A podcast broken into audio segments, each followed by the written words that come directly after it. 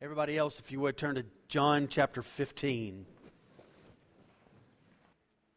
Good morning. We're going to step into the second part of uh, a, a three week section of chapter 2 of 1 Peter. We'll get to 1 Peter here um, shortly.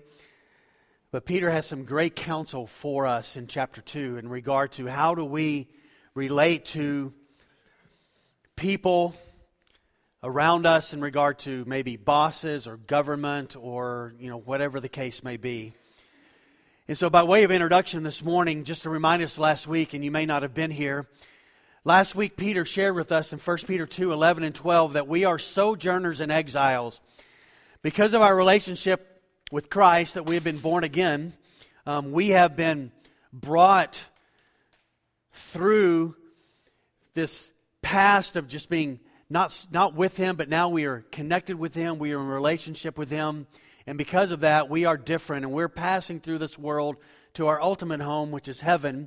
But this week, He's going to add on to that to say, even though this is not your home and your ultimate home is in heaven, how do we live as a citizen of the earth?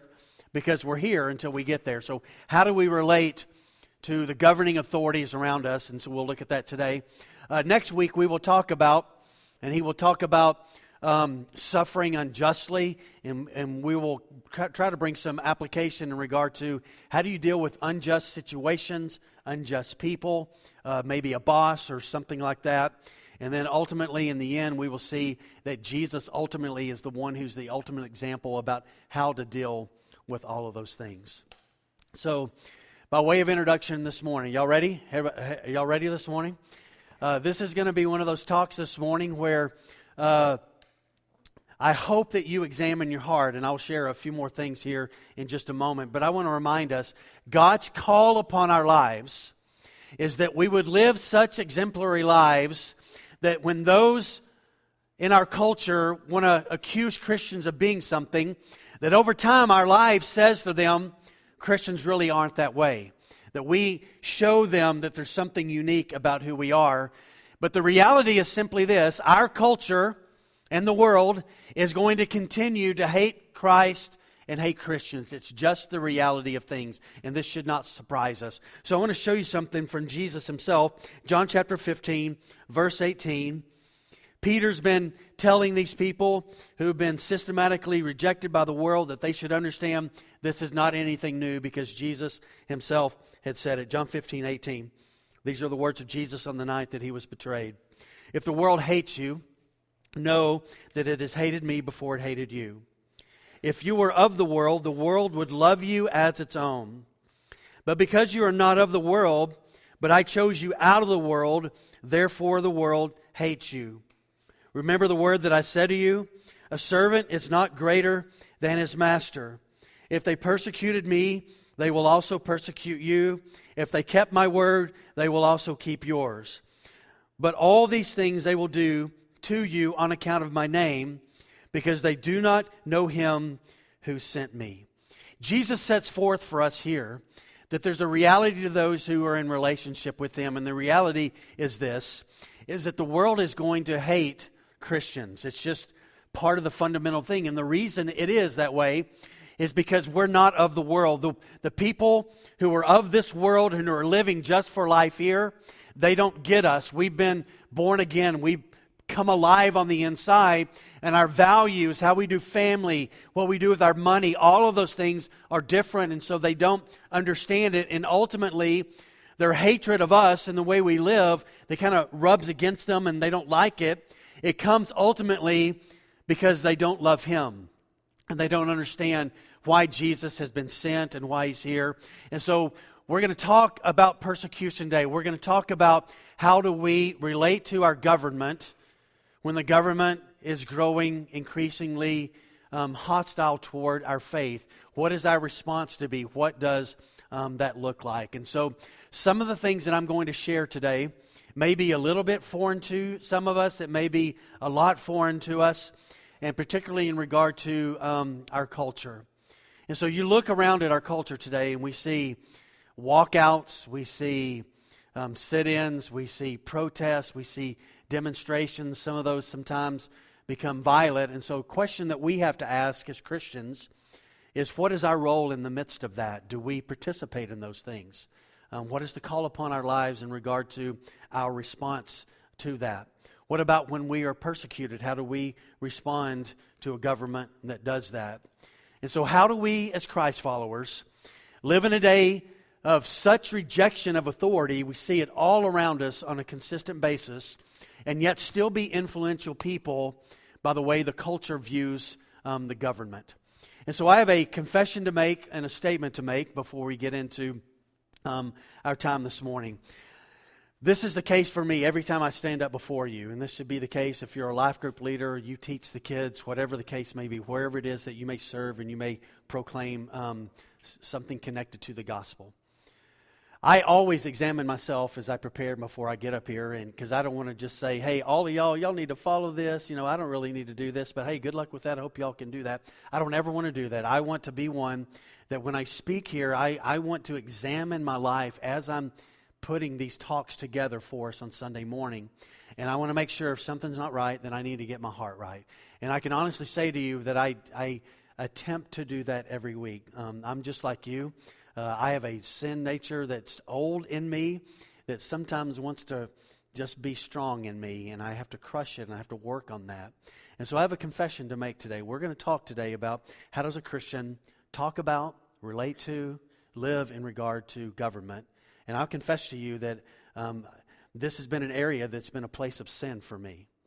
And sin for me, not just recently, but for most of my life. And I think I have gotten caught up in the church culture in America that says this I have these rights. And so, therefore, because I have rights, I can say whatever I want to say without any kind of consequences. So, as I studied this this week, I saw a darkness in me that um, I was okay with but it wasn't biblical. And I don't need to be okay with it because we never need to be okay with darkness. And so the light shone in my heart this week, and so I've confessed it. It's reared its head up every day, and, and but I'm asking God, God, will you will you kill this in me because I want every part of who I am to be God honoring to you. I also want to say this that I will be an equal opportunity offender this morning, okay? Um, I'm just going to speak honestly uh, in regard to what does the Bible say about a Christian's view of government and how do we relate to this.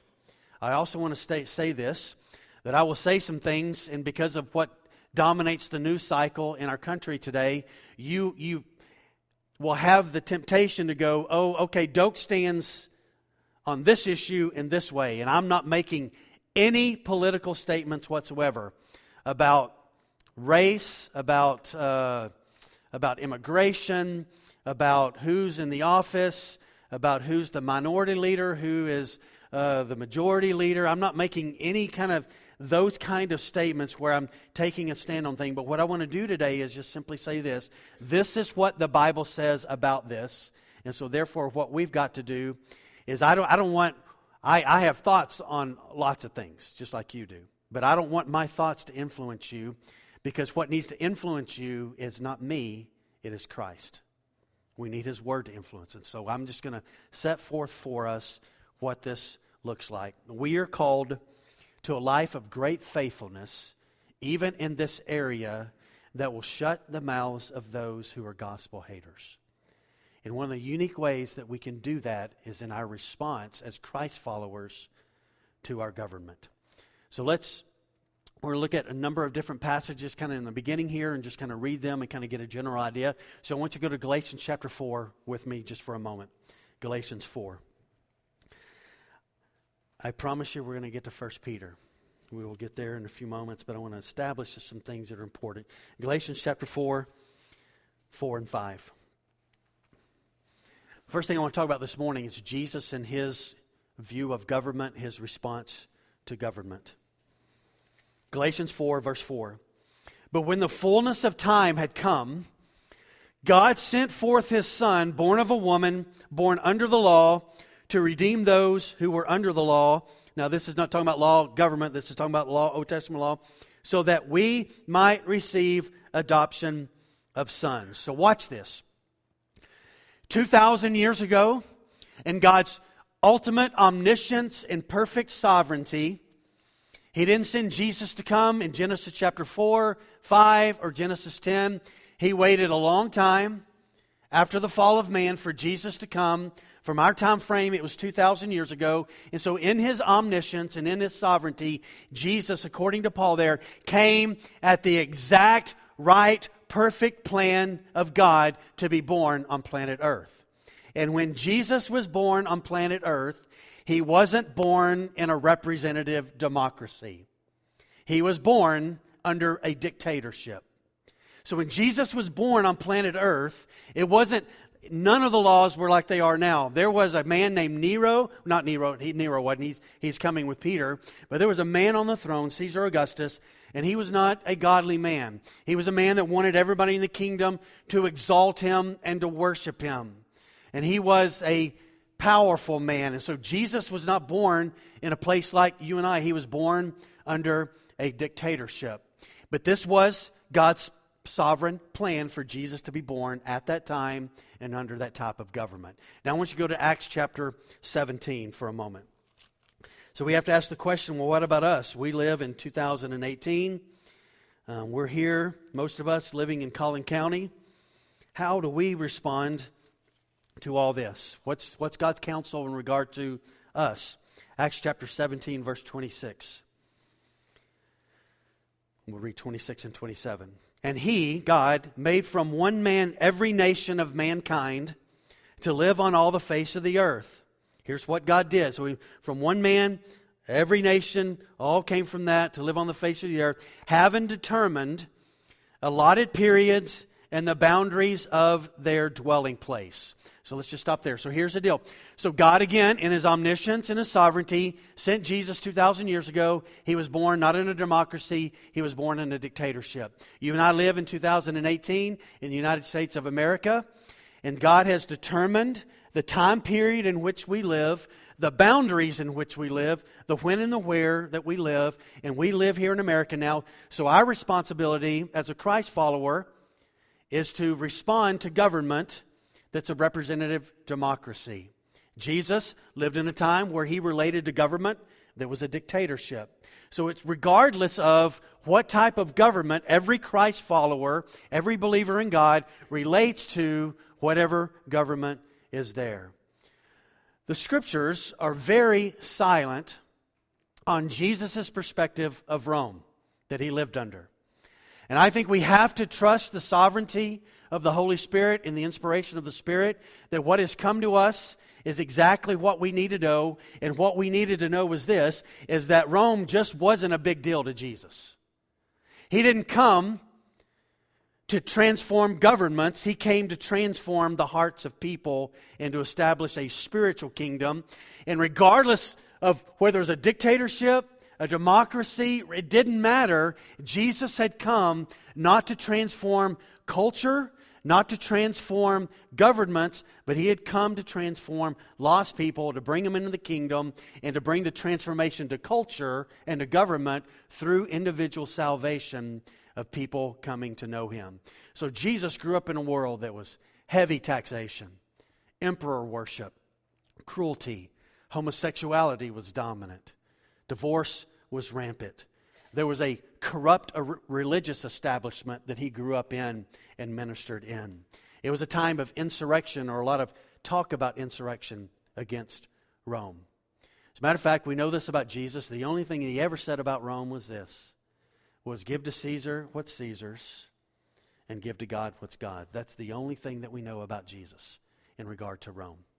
So therefore, in that, what did Jesus say? He said, I am submitting to Rome's authority, even though I'm a Jew, even though I'm the Messiah, I'm submitting so let's give to Caesar what belongs to Caesar, and we'll give to God what belongs to God. So Jesus submitted himself in that way. As a matter of fact, he submitted himself so much to Rome that they put him on a cross at the end of his life. Because both the Jews and Rome had the authority that put him to the cross, even though that was the plan. So he just submitted all along. Now, one thing that's interesting about Jesus is he even submitted to the religious establishment. There's an instance in Luke chapter 17 where um, there's a temple tax. It's a, it's a, two drachma tax that you had to pay um, to kind of keep things uh, taken care of uh, with the temple. And so um, the religious leaders came to Peter one time and said, Hey, does your teacher pay that tax? We want to know if he pays that. And so 25 says, Peter says, Yes, he does pay it. And when he came into the house, Jesus spoke to Peter, saying, Hey, Simon, what do you think? From whom do the kings or the emperors of the earth take toll or tax? Do they take it from their sons or do they take it from the citizens of the land? And, you know, Peter's like, well, you know, they, they don't take it from their sons. Their sons don't have to pay the tax. They take it from the people that are there. And so Jesus responds with these words. He says, then the sons are free. So the sons, the sons don't have to pay it. And Jesus is indicating, I'm, I'm the son. I don't, I don't theoretically have to pay this, but he said this. However, verse 27, to not give offense to them. And this is one of the coolest miracles that Jesus did. He said, Hey, Peter, you're a fisherman. I want you to go to the lake, and I want you to throw your fishing pole in there, and you're going to catch a fish. And the very first fish you catch, I want you to open it up, and inside the fish's mouth is going to be a coin to pay this tax. So Peter goes, casts it, pulls it out, the coin is in there. So watch this about Jesus in regard to government. He just didn't seem to be real worried about Rome because he didn't come to, again, to reform government. Even with the religious establishment, in this tax, even though he was free, he submitted because he didn't want to offend to that. All right, now let's look at Paul in government. I want you to go to Romans chapter 13. So that's what shows us about Jesus' perspective. There's not a whole lot there because I just don't think he was worried about that. And we understand why he wasn't worried about it and how he just lived the way he lived in Romans chapter 13 verse 1. Let every person, let me just stop there for a moment. How many people is that? How many is every? Hello, that's a, that's a, I'm, I'm responsible. How many people is that? Everybody, right? So, watch this. You who are citizens of a country, let every person be subject, submit to the governing authorities. Well, yeah, but I don't like my government. So I get to I get to rebel, right? No, no. Let every person be subject to the governing authorities. Look what it says next. For there is no authority except from God. And those that exist have been instituted by God. Watch. So Jesus born 2,000 years ago. Rome's in power. Rome has come to power by whose hand? By Rome's hand or by God's? By God's. Now, Rome used its hand of might to conquer lands and to make slaves and to do all that, but ultimately that has come, according to Paul here, from God Himself. Look at verse 2. Therefore, whoever resists the authorities resist what God has appointed, and those who resist will incur judgment. For rulers are not a terror to good conduct, but to bad. Would you have no fear of the one who is in authority? Then do what is good, and you will receive his approval. Here's why. Look at verse 4. Look what, look what Paul writes about government. For he, government, that leader, is God's servant for your good. But if you do wrong, be afraid, for he does not bear the sword in vain. Look, look how he describes the government, this leader, is the servant of God. He is an avenger who carries out God's wrath on the wrongdoer. Therefore, verse 5, one must be in subjection for two purposes. One, to not only avoid God's wrath because you've rebelled against the state and you've gotten yourself in trouble, but secondly, but also for the sake of conscience. Watch this. It's just right to submit to the authorities because they've come from God. So here, Paul is saying ultimate authority is God. Under God, God on the nations of the earth, God has in a lot of periods and time periods and boundaries and all this, He has allowed certain governments, certain leaders, certain types of government to rise up. Every one of them have risen up under the sovereignty of God. They ultimately come from Him. Now, I'll just be honest with you this morning. It's hard to wrap your mind around when you look through history about some of the incredible evil that has come from government. How is that a part of God's plan? Well, I don't know. I just know that Isaiah said, God's ways are not my ways, and his thoughts are not my thoughts. And there's just some things that I don't fully understand how some things have happened according to this, but we have to trust what the scripture says. All authority in regard to government has ultimately come from God, and we have to submit to that. If we rebel, then there is a fear that comes with that. Paul also said to Titus Titus is a guy that's on Crete. He's establishing elders in the churches that are there on this island.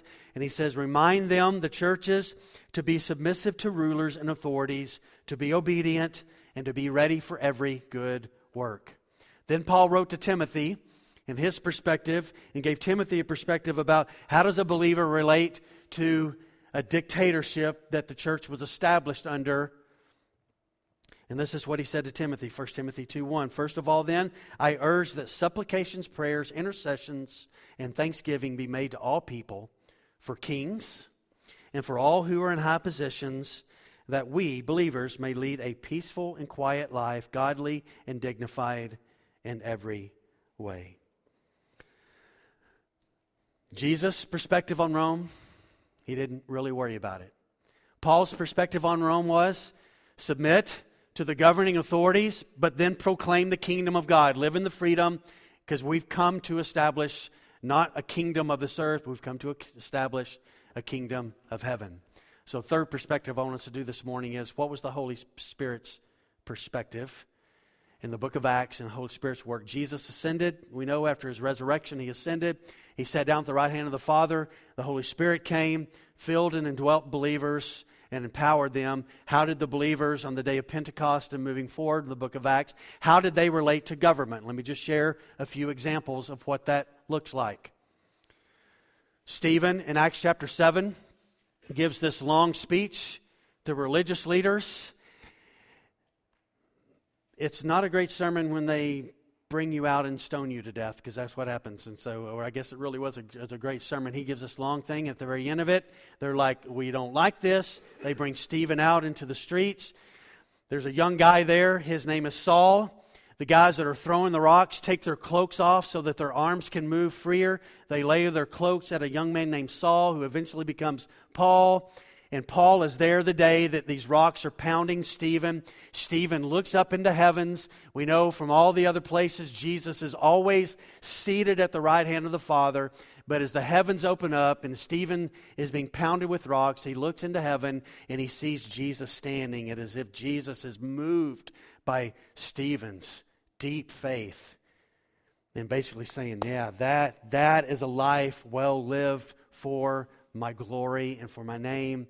And Stephen dies, and at that, you come to Acts chapter 8, the church is scattered, but I want you to notice this that in that moment, in regard to Stephen, the church didn't protest. They didn't schedule a march, they didn't do a sit in against Rome. They just continued to do what happened on the day of Pentecost. They went about proclaiming the gospel because the believers, we're not about that. We, we want government to be better, obviously, and it's okay f- for that. But if government never gets better, then our focus always is a higher thing, and that is the kingdom of God. Let me give you another illustration about the believer's response to government. Paul arrives and Silas, they arrive in Luke in a city called Philippi. Things don't go well, and they're arrested. They're unjustly arrested and accused, and they are beaten. They are put in the jail, feet in stocks, arms in chains. They don't organize a demonstration. What do they do? They just worship and sing. What the government did was not right. They didn't deserve to be in there, they didn't deserve to be beaten, but they were. And so they embraced the moment. They had to submit to the reality of what came to them. And they chose in that moment the kingdom of God. And so they sang and they worshiped in Acts chapter 16. So Jesus' perspective, Paul's perspective, the Holy Spirit's movement in the book of Acts in regard to believers. None of the New Testament writers, there's not one example in the book of Acts where Christians rose up in a way to protest or to fight against the Roman government. They, were, they understood that there was a call upon their lives, that even though this government was evil and it was oppressive, that they had to submit to it and live in such a way to honor God. So let's see what Peter has to say now, because it's a fourth perspective on this subject that the Bible gives us. 1 Peter chapter 2, and I told you we would get there. 1 Peter 2. Here's what Peter says Be subject for the Lord's sake to every human institution. This is, what is that, verse 13? To every human institution, whether it be to the emperor as supreme, or to governors as sent by him, to punish those who do evil, or to praise those who do good. For this is the will of God, that by doing good you should put to silence the ignorance of foolish men or people.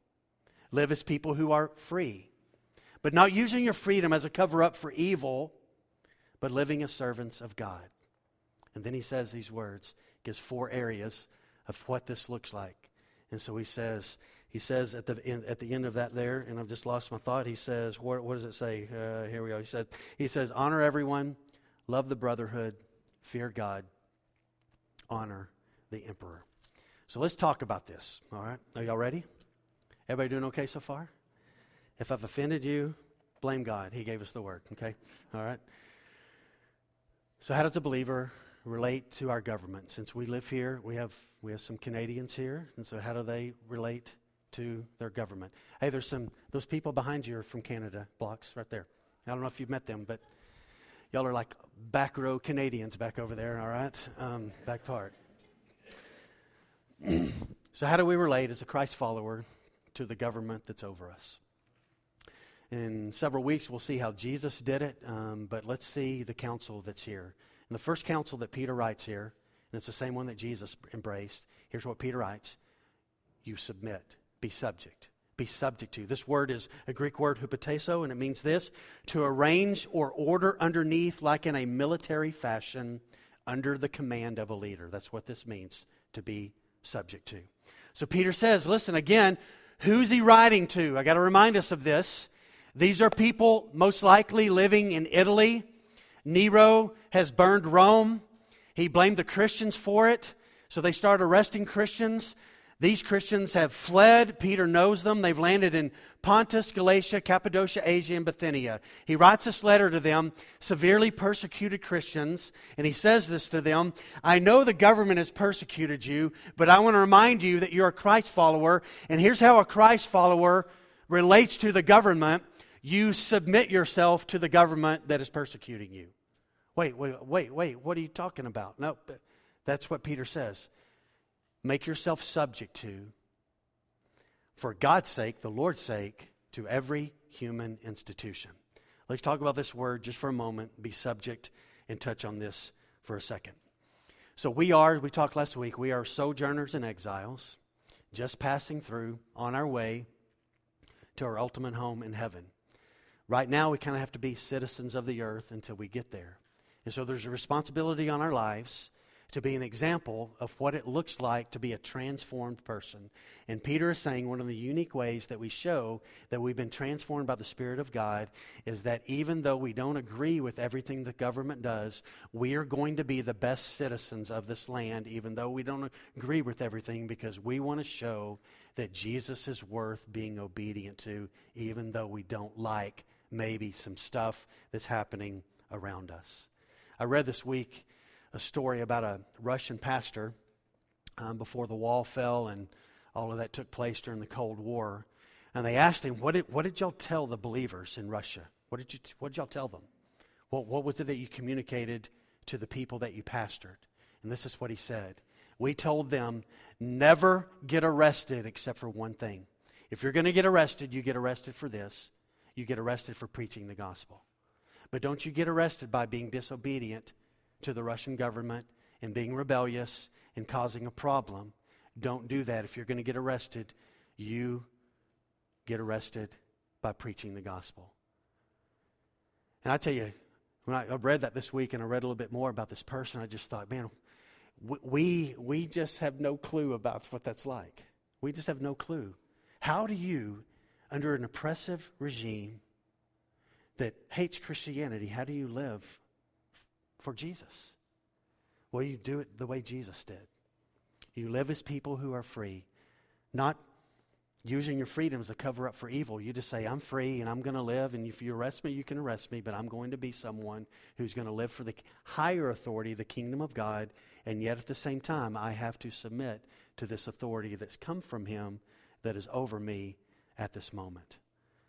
These Christians here, and Christians in the first century, they were accused of unbelievable things. I also want to remind you that Peter and Paul both, both lost their lives at the hand of Nero. So when Peter is writing to these believers, he is saying, You be subject to Nero. Yeah, but Nero's persecuting us. Yeah, that's right. And Nero, in time, under his regime, would crucify Peter upside down. And Peter says, Paul writes in Romans 13, Paul would be beheaded by Nero. And he says, You believers, you submit yourself to Nero and you be subject to him. I want you to turn to one place. This is awesome. I want you to go to Jeremiah chapter 29 just for a moment. I want to show you one more thing in Jeremiah 29. We love Jeremiah 29 because there's a verse in there that says, I know the plans I have for you, plans to prosper you. And we love that verse. It really is awesome verse, but there's some great counsel at the first part of that before you get there that talks about this subject matter that we're looking at this morning. Jeremiah chapter 29. Um, and I read some things this morning we're not going to read. We're going to go to, uh, we're going to look at one and then we're going to go to three. So Jeremiah 29, verse 1. These are the words of the letter that Jeremiah the prophet sent from Jerusalem to the surviving exile elders of the exiles, to the priests and the prophets and all the people whom Nebuchadnezzar had taken into exile from Jerusalem to Babylon. Now look up here. So here's the deal. God had come through the prophets and said, "Listen, Israel had been divided. Ten tribes were the northern kingdom, they were called Israel. The southern kingdom was a couple of tribes, and they were called Judah. And the Syrians came in because of all the idolatry of the northern kingdom, and they just basically took those 10 tribes and they've been scattered and they've never been put back together. They didn't come back in the exile. But then God said, Listen, I'm going to use this guy named Nebuchadnezzar, and he's going to come in, and for 70 years, he, starting with him, you're going to be scooped up from Israel and you're going to be transplanted in Babylon. And Nebuchadnezzar was an evil tyrant leader. He was all about himself. He eventually builds this big statue for everybody to worship him. You know, he just he was an evil, evil man. And so so Jeremiah is writing to the believers. They've been scooped up, they've been planted in Babylon. Jeremiah is back in Jerusalem. He writes a letter. It's sent to the elders over there, and he's going to tell them, listen, you're over there living in a land that's not your home, and this is what you do. Look what he says now. I want you to go to verse 4. Thus says the Lord of hosts, the God of Israel, to all the exiles whom I have sent into exile from Jerusalem to Babylon. Here's how he tells them to live. Look at verse 5. Build houses and live in them. Plant gardens in Babylon and eat their produce. Verse 6 Take wives and have sons and daughters, and take wives for your sons, and give your daughters in marriage, so that they may bear sons and daughters. Multiply there in Babylon, and do not decrease. And listen, listen to what he says in verse 7 how they ought to live. But seek the welfare of the city where I have sent you into exile, and pray to the Lord on its behalf, for in its welfare you will find your welfare. Is that not powerful? God came, he said, Listen, I, am done with your idolatry. I'm done with you not listening. So Nebuchadnezzar scoops him up. He plants him there. And God says, You're there. I'm going to bring you back. You get to verse 11 in Jeremiah 29. I know the plans. You're there. I know the plans I have for you. It's not to leave you there. I'm going to bring you back. I'm going to prosper you. But while you're there, you live in light of Yahweh. I'm, I'm the high God. You live there for the good of Babylon, for the good of the city. For if you'll live well there, it will be good for you there because you will submit to an evil tyrant and he'll leave you alone because you're the best citizens in the country, even though you're not a citizen in the country. And that's the call God has and how we relate to government. that where we're planted here in Collin County, we are to live for the welfare of our city. How do we do that? We give our time. We're good citizens. We're kind to people. We buy a meal at Chick fil A sometime and, and give it to the person on the corner who's hungry. Or we pay for a hotel one night of somebody who's on the corner. Yeah, but they may do something evil. Yeah, they may. Hello, welcome to the world. It's full of evil things that happened.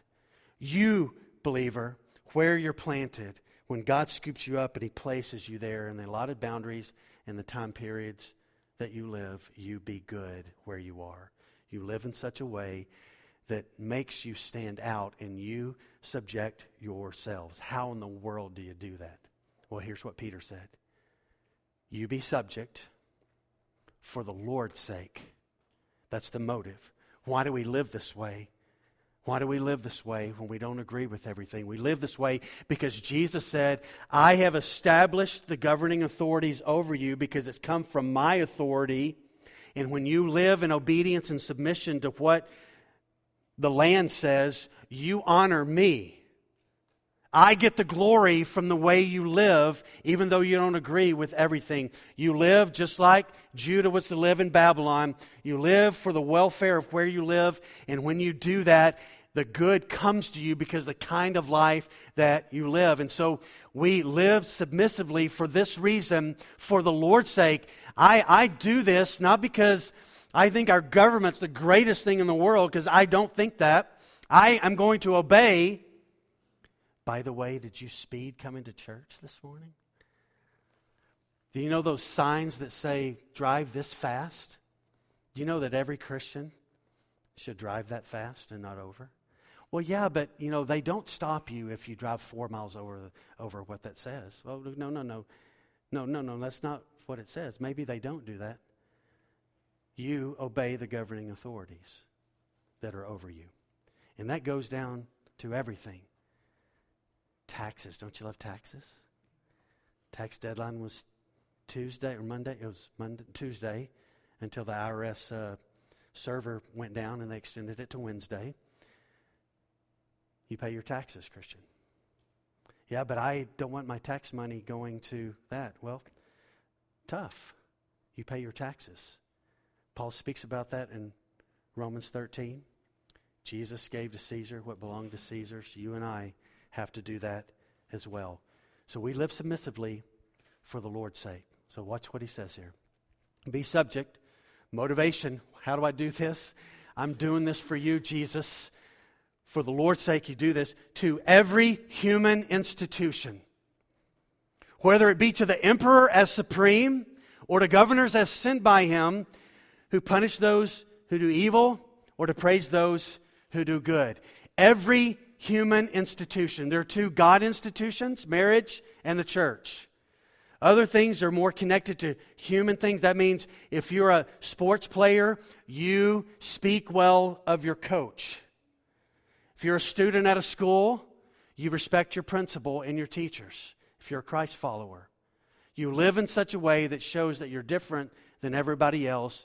You submit even when you don't agree. Well, I think that homework is not fair. Well, has homework ever been fair? No. We're called not to fairness, we are called to godliness. And it's not always the same. And so he says, listen, you submit to every human institution. Again, I remind us, whether it be to the emperor supreme, that's Nero for Peter and for Paul, you submit to Nero as if he is, under God, the most important person. And you submit to him, and you obey, and you be a good citizen. Oh, I could go on and on today. All right, let's look at a couple things. God, ultimately, though, controls the kings. Listen to these things. Proverbs 8:15 By me kings reign and rulers decree what is just. By me princes rule and nobles and all who govern justly. Daniel 2:21 God removes kings and sets up kings. Daniel 4:17 The sentence is by the decree of the watchers, the decision by the word of the holy ones, to the end that the living may know that the Most High rules the kingdom of men, and he gives it to whom he will, and he sets it over the lowliest of men. And I love this one, Proverbs 21 1. The king's heart is a stream of water in the hand of the Lord, and God turns it wherever he wills. You know, he can just touch Trump today, and he could turn his heart to godliness he could touch Nancy Pelosi today, his heart, and he could just, with his finger, just turn her heart today. And we as his people have been instructed by the scripture to pray for people, regardless of political affiliation, regardless of we like their policies. As God's people, we are called to a high, high standard to seek the good and the welfare of the city, of the nation, of the land, and we do that by living exemplary lives. Now, there's two purposes of government that Peter writes here. Government does two things, and I think government, I think in, in our country today, um, we are seeing the crumbling of this nation before our eyes. And it's come because we've messed things up in a number of different ways, but there's two purposes of government to punish those who do evil and to praise those who do good.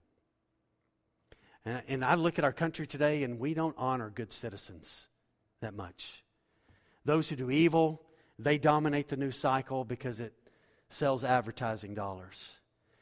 And again, this is not a political statement. I just want to say a statement of fact because I think it's, it's an example of why things are crumbling before our eyes. We are so concerned about the rights of criminals than we are over people who have not committed any crimes. Now, I'm not against people who've committed crimes. The Buies work in that setting, and they work in such a way to redeem, see God redeem those people so that when they get out, they live productive lives knowing Jesus, just like what we're talking about here today. But we've messed this up. We've messed this up. Government does two things, and I think if government steps beyond those two things, then the government just gets its hand in places it shouldn't. Government should punish those who do evil. That's what Peter says. And it should praise those who do good. And we just don't see that around us. And I believe that this is how the Bible defines what government should look like. This is what it looks like. You know, Jesus submitted to Pilate, he submitted to Rome. Pharaoh, if you and I live in such a way, Pharaoh praised Joseph in Genesis 41. Nebuchadnezzar in Daniel 2 praised Daniel for the kind of life that Daniel lived. And you know, you and I today, as much as we can be frustrated at America, we, this is a pretty great place to live, is it not? A week from today, uh, I'm going to get on a plane I'm going to fly to Asia. And I'm going to stay in hotels or I'm going to, I'm going to stay in a church for most of the week. And I'm, when I flip that water on in the morning, I don't put my toothbrush under that faucet. Because if I put it in my mouth, I'm going to get sick that day or later. We woke up this morning here in America and we flipped our faucet on, we stuck our toothbrush in there, and we brushed our teeth, and we didn't think anything about it. You know who brought that about? Government did. We got to church here today. I hope you didn't have a wreck or fender bender. But we got here to church without complete chaos on the roads because there's stoplights, there's directional signs, there's lines on the road to show you where to drive, when to stop, when to turn. Government does some pretty good things for us in this country. Don't lose sight of that when you see things. We live in a great place. We're sitting in this room today not fearing that anybody's going to come in here and arrest us today. We should be so thankful for that. And yet, at the same, same time, we should recognize that our freedom is killing us. It's killing us. We are in bondage to our freedom because we think we can just do whatever we want to do without any consequences. And we'll talk about that here in a moment. All right, look. Be subject. Here's the motivation. For the Lord's sake, whether it be to the emperor supreme or to governors as sent by him to punish those who do evil or to praise those who do good. And then he says this He says, Listen, here's the deal. You need to know this that you need to live your life well. This is God's will. This is God's will for you that by doing good, you should, living that way, it will put to silence the ignorance of foolish people, that your life will be lived in such a way that it silences the lips of those who have attacked Christians. But before we do that, walk through that, I want to address a question that you may have asked already. Are there times where we just can't follow the laws? Are there times when we can't submit? Is there biblical examples for God followers and Christ followers to not follow? Yes, there are in certain cases, but I, there's a caveat with it. Let me give the examples. Daniel 3. Nebuchadnezzar builds this huge statue. It's made of solid gold. Everybody in the country, when the horn blows, has to bow and worship. Shadrach, Meshach, and Abednego don't bow. So what happens to them? They're thrown into the fire. Daniel chapter 6, Darius, Persian king, because after the Babylonians were done, Persia came in, Iran came in and took over the kingdom of Babylon, and a lot of those people got taken to Persia. And so in Persia, Daniel is there, and the, Darius passes a law and says, You can't pray. Well, what does Daniel do? He ignores the law and he prays. What happens to Daniel? Well, he gets arrested and he gets thrown into a lion's den. In 1 Samuel chapter 22, uh, Saul's bodyguards refused to kill the priests of God. He wanted the priests to be killed. Acts chapter 4, verse 19.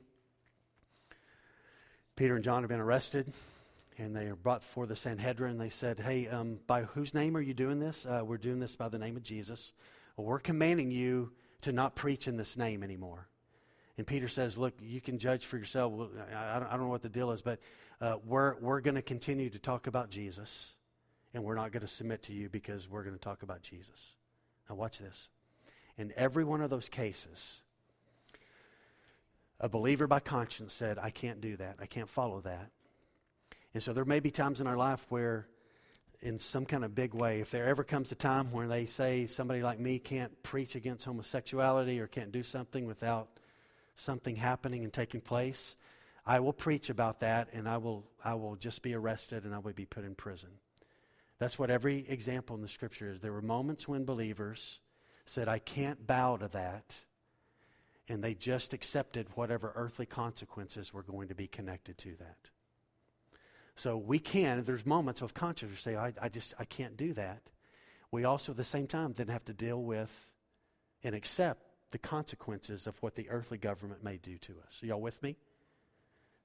It's hard, hard to embrace, but that's what that's that's our example from the scripture of those who didn't bow and didn't do that, they accepted it. Peter, I mean, Paul and Silas. Paul, if you ever read, I don't know if you've ever read 2 Corinthians chapter 11, you should read 2 Corinthians chapter 11 and look at all the things that governments did to Paul because of his faith. And never one time did Paul say unfair. Hey, I'm going to get everybody in Asia and we're going to we're going to march. He just submitted himself and he paid the price. And we look back on him, and he's probably the most incredible believer who's ever lived. And the reason is, is he lived submitted to God and not to government. And he let government do what it needed to do to him because he was faithful in his obedience. So he says, now Peter says in 15, this is the will of God that by doing good you should put to silence the ignorance of foolish people our allegiance to Jesus becomes the greatest good that we offer our nation. Listen to that.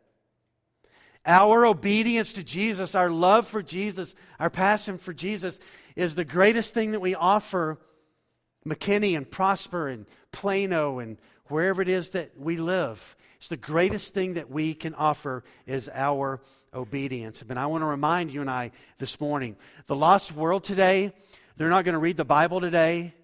They're not going to read it tomorrow. They're not going to read it Wednesday. They're not going to read it a decade from now.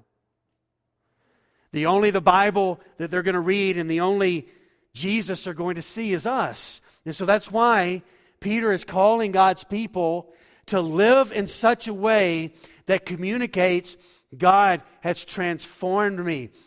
I belong to him. I've been changed by him. And it the world can accuse but eventually, in time, they just say, those people are authentic.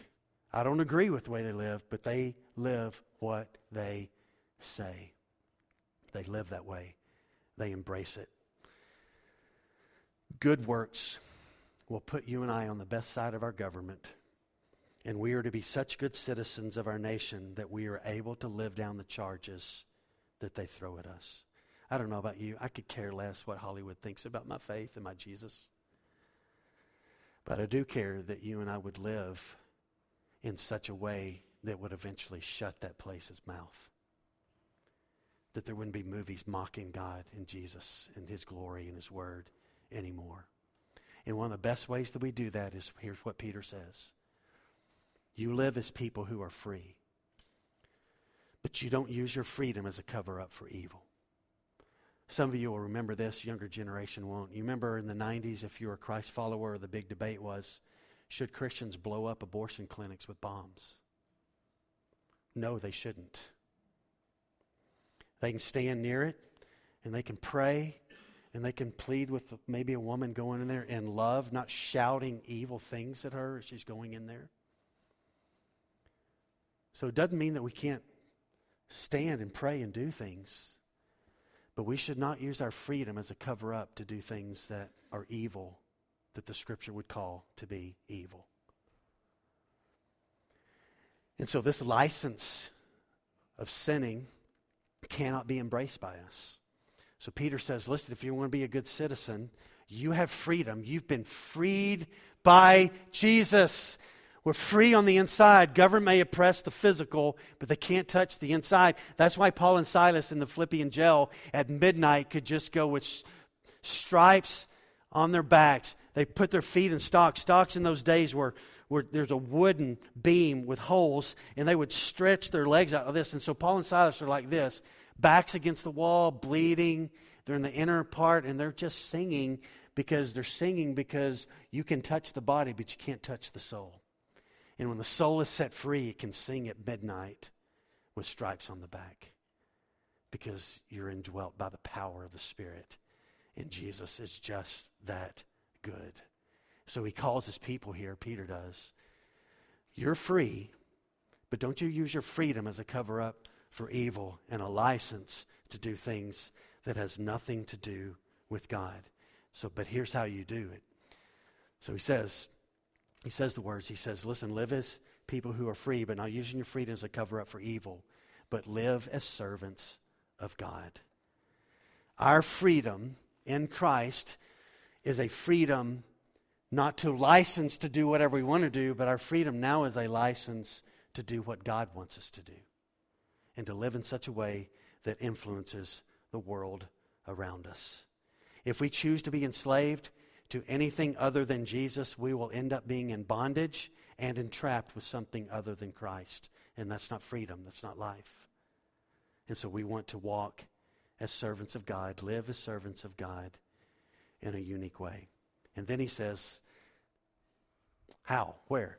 What does that look like? So he really brings it down and talks about here's the length of the call to be a good citizen honor. I'm going to ask you a response question. Y'all listening? Honor everyone. How many people does that include? Everyone, right? Honor everyone. What do you mean, honor everyone? Well, I don't like that the president tweets these crazy things all the time. Oh, just, uh, uh I don't like when Nancy Pelosi says this in her view of this. I don't like when the majority leader says this Well, I don't like that Supreme Court judge, and we open our mouth and we speak evil. And I have prayed this week. I'll, I'll be honest with you, I struggle with that woman. I have prayed for her this week. I've never prayed for her before. And I pray that God would rescue her soul and bring her into the kingdom. We need to pray that for whether our party is in power or our party is not in power. Honor everyone. Honor the homeless person. Well, they're just, I'm not giving them money. They're going to take that money and they're going to go buy liquor with it. If God tells you to give money to a person who's going to go buy liquor, you just give the money and let God deal with that and deal with them. If you've been prompted to do something good, you do it. And if you got a problem with that, then just buy them food and give them the food if they're hungry. But do good. Honor the homeless person, honor the guy on the corner, honor Barack Obama, honor Donald Trump. Honor everyone. Yeah, but I don't. No. Honor. And here's why honor. It does honor doesn't mean agree with. It means this that person has been made in the image of God and God desires their soul to be rescued and brought into the kingdom. So live in a way that honors someone because they've been made in the image of God. The Buies know this. Rocky knows this. Rick goes to the jail on Saturday mornings to go into these dark places of people who have done evil in the world, and they're locked up. Do you know that some of those people have done evil in the world? Um, their light is shining bright in prison, and some of them aren't ever going to get out because they got rescued from the darkness. And their allotted boundary is prison for the rest of their life, but they live free in prison because their heart is connected with Christ. So you honor, he says, everyone. And then you love the brotherhood. You love God's people. Honor everyone. You don't have to agree with them. And you love the brotherhood. And then he says, and you fear God. Why, in this context, fear God? Because again, Romans 13, God is the ultimate authority who set up the government authorities. And if you don't obey the government authorities, then you're going to have to deal with God who set them up. Yeah, but God, that government authority, they think this, they do this. We just live and trust God with his sovereign hand. Romans 13 is true or it's not true. And I think it's absolutely true that Donald Trump is our president, Barack Obama was our president, Bill Clinton was our president under God's leadership. That's what Romans 13 says. Now, God may use democratic processes, He may use dictator overtaking dictator to set things up, but according to Romans 13, God's involved in all of that. And again, we don't fully understand that, but that's what Romans 13 says. So, you fear God. And this one amazes me. He comes back around to it. At the end of Peter's life, well, actually, on the shore before Jesus ascended, Jesus has this conversation with Peter after they had some fish. And Peter says, Hey, Peter, when you get older, Jesus says, when you get older, somebody's going to take you and they're going to dress you in such a way, and you're not going to like the way they dress you. And he was speaking to Peter about the way he was going to die. And then Peter saw John and said, Well, what about him? And, and Jesus said, You don't worry about him. You don't worry about him. This is what I told you. Under Nero's reign, at the end of Peter's life, tradition tells us this, some pretty good resources, said that Peter was going to be crucified just like this on a Roman cross, the way Jesus did. That Peter told the Roman leaders, I don't want to be crucified right side up. I want to be crucified upside down. And he was crucified with his head to the ground and his feet up in the air. Nero did that. The Apostle Paul, under Nero's reign, put his head on a block one day and they took a big axe and they cut his head off. Paul and Peter both say this honor the emperor, honor Nero. Yeah, but Nero is going to kill me. Honor Nero because you belong to me and I'm calling you to higher obedience. I don't know if you survived this or not, but I'm done. Here's the deal, folks. You may go, yeah, yeah. Some of you may have all along gone that I've lost it. I've lost it, and maybe I have lost it. But this is what the Bible says. Do you see that today? It's what the Bible says. It's what it says. So we're going to walk out these doors in a moment. We're going to sing one more song. We're going to walk out these doors in a moment. And we're going to go home and we're going to speak evil about our government or we're going to honor the emperor. Those are our two options. And I've shown you what a Christ follower is supposed to do today. These are not my opinion. This is God's opinion, God's inspired text. This is how we are to live. And so, how in the world do you do that? Well, you can't. You can't live this way. You cannot honor Nero if you hold on to your heart. Christ has to have your heart. And that's just a daily thing. God, because all around me, I don't like what I see all around me. So, God, Here's my heart today. Here's my heart. Sometimes it's just a minute by minute. Here's my heart. Here's my heart. Here's my heart. Here's my heart, God. And I need you to do something. I need you to put truth in here. Truth, truth, truth. That's what we've got to do.